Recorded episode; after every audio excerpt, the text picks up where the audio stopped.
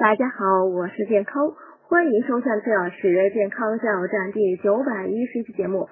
今天讲几天洗一次头比较好，最好呢每星期洗三到四次头。天天洗头非但不能保护头发，还有可能对头发造成伤害。因为洗头过勤呢，会把皮脂腺分泌的油脂彻底洗掉，使头皮和头发失去了天然的保护膜，反而对头发的健康不利。工作时间长的人和脑力工作者，可适当增加洗头次数。除此之外呢，还要经常梳理，促进血液循环。